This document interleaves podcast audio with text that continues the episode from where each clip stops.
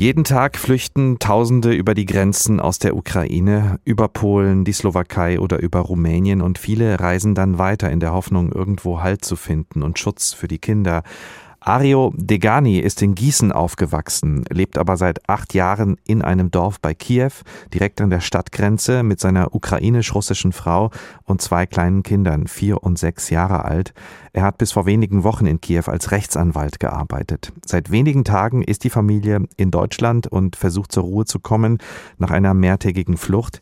Ich habe heute Morgen mit ihm telefoniert und ihn erstmal gefragt, wie es ihm geht. Müde seien sie alle, erschöpft und sehr froh, dass sie jetzt gerade in Speyer in Rheinland-Pfalz ein paar Tage bleiben können bei Verwandten. Und dann habe ich ihn gefragt, wie er und seine Familie entschieden haben, dass sie unbedingt raus müssen aus Kiew und aus dem Land. Also am 13. Tag des Krieges sind wir von unserem Haus weggefahren mit unserem Auto, den Kindern. Wir haben uns dazu entschieden, weil wir gehört haben, dass in den Nachbardörfern, also unter Irpin, Bucha, die Tschetschenen angefangen haben zu plündern, zu vergewaltigen. Die tschetschenischen und, Soldaten meinen Sie? Genau. Und dann haben wir angefangen, darüber nachzudenken, meine Frau und ich, was das für uns bedeuten könnte und für unsere Hausgemeinschaft. Wir hatten drei Frauen unter 40 und zwei kleine Kinder, unsere Kinder. Und dann haben wir das Worst-Case-Szenario durchgespielt und zwei Tage überlegt und es ist uns sehr schwer gefallen, das zu machen. Aber dann haben wir uns entschieden, dass wir das den Kindern nicht antun können, wenn das passiert. Und dass das zu viel Risiko ist für die Kinder. Und dann haben wir uns entschieden, Sachen zu packen und dann unser Haus zu verlassen. Und das war schon sehr schwer, weil wir mussten auch den anderen fünf dann eine Alternative anbieten, dass sie sicher sind.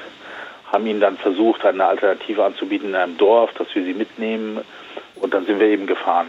Sie sind mit dem Privatauto durch die Westukraine, um dann über die rumänische Grenze zu flüchten. Wie haben Sie diese Flucht erlebt? Also das war schon sehr anstrengend. Wir sind erst in den Süden gefahren, 100 Kilometer nach Bila Cerqua und dann sind wir in den Westen gefahren und wir waren uns nie sicher, ob das genug Abstand ist zu den russischen Truppen, die ja damals runtergekommen sind und bei Jitomir schon waren auf dieser Achse. Und das war nicht sicher. Wir waren uns auch nicht sicher, ob die Route okay ist. Aber wir haben immer nach russischen Truppen dann Ausschau gehalten.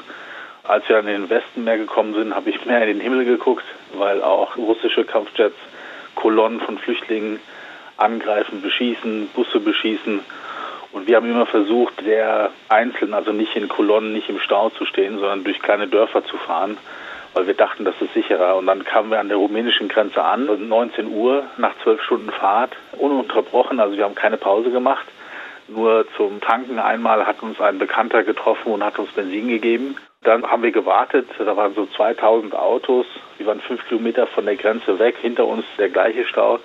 Und dann mussten wir 17 Stunden an dieser Grenze warten, um die überqueren zu können. Und dann am nächsten Tag sind wir dann über die Grenze mit den anderen Autos, aber haben auch sehr viele Flüchtlinge zu Fuß gesehen.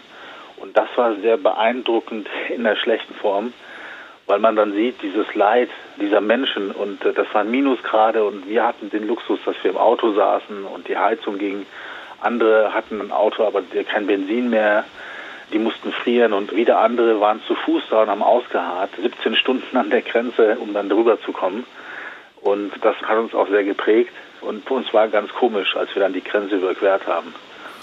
Sie haben zwei kleine Kinder, vier und sechs Jahre alt. Sie haben eine Frau, sie ist Ukrainerin und auch Russin. Wie haben Ihre lieben drei all das überstanden? Wie geht's Ihnen jetzt?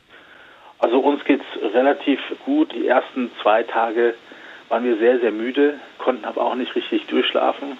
Mittlerweile geht es sehr viel besser, aber wir sind sehr verbunden mit den Leuten noch. Wir würden gerne zurück und warten einfach, was jetzt passiert. Wir wissen ja auch nicht, dauert dieser Krieg Tage, Wochen, Jahre und irgendwann muss man dann sein Leben neu entscheiden und ausrichten. Wir haben ein Haus da, wenn es noch steht, was wir auch zurücklassen mussten. Aber wenn der Krieg sehr lange dauert, müssen wir versuchen, auch andere Wege zu finden, um unser Leben neu zu ordnen. Aber ich glaube, diese Verbindung zu den Freunden, die wir haben in der Ukraine, die immer noch dort sind, das ist schon sehr schwierig aus der Ferne dann zu erleben. Aber ich glaube, das ist der Alltag, an dem wir uns halt gewöhnen müssen, weil wir hoffen, dass das bald ein Ende hat und wir wieder zurückgehen können. Das heißt, der Gedanke, doch länger bleiben zu müssen, den lassen Sie jetzt noch nicht so richtig zu, weil Sie haben ja viele Verwandte, viele Kontakte.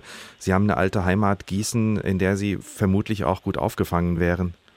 Wir hätten natürlich die Möglichkeit, hier ein neues Leben aufzubauen, aber unser Herz ist einfach in der Ukraine mit den Menschen und wir würden gerne zurück, weil das ist eine ganz andere Verbundenheit, die wir da zu diesem Land spüren und auch zu den Leuten. Also unser Wunsch wäre, dass wir bald zurückgehen könnten, um dort einfach mithelfen aufzubauen und mit den Leuten dort zu sein, die einfach wunderbar sind. Ich habe jetzt acht Jahre da gelebt und ich fühle mich sehr, sehr verbunden mit diesem Land und mit den Leuten. Und deswegen wäre schon mein Wunsch und auch der Wunsch meiner Frau und der Kinder, wieder dahin zurückzukehren. Aber manchmal werden Wünsche nicht erfüllt. Also man muss dann irgendwie auch im Leben mit anderen Sachen zurechtkommen und äh, das müssen wir dann auch mal schauen.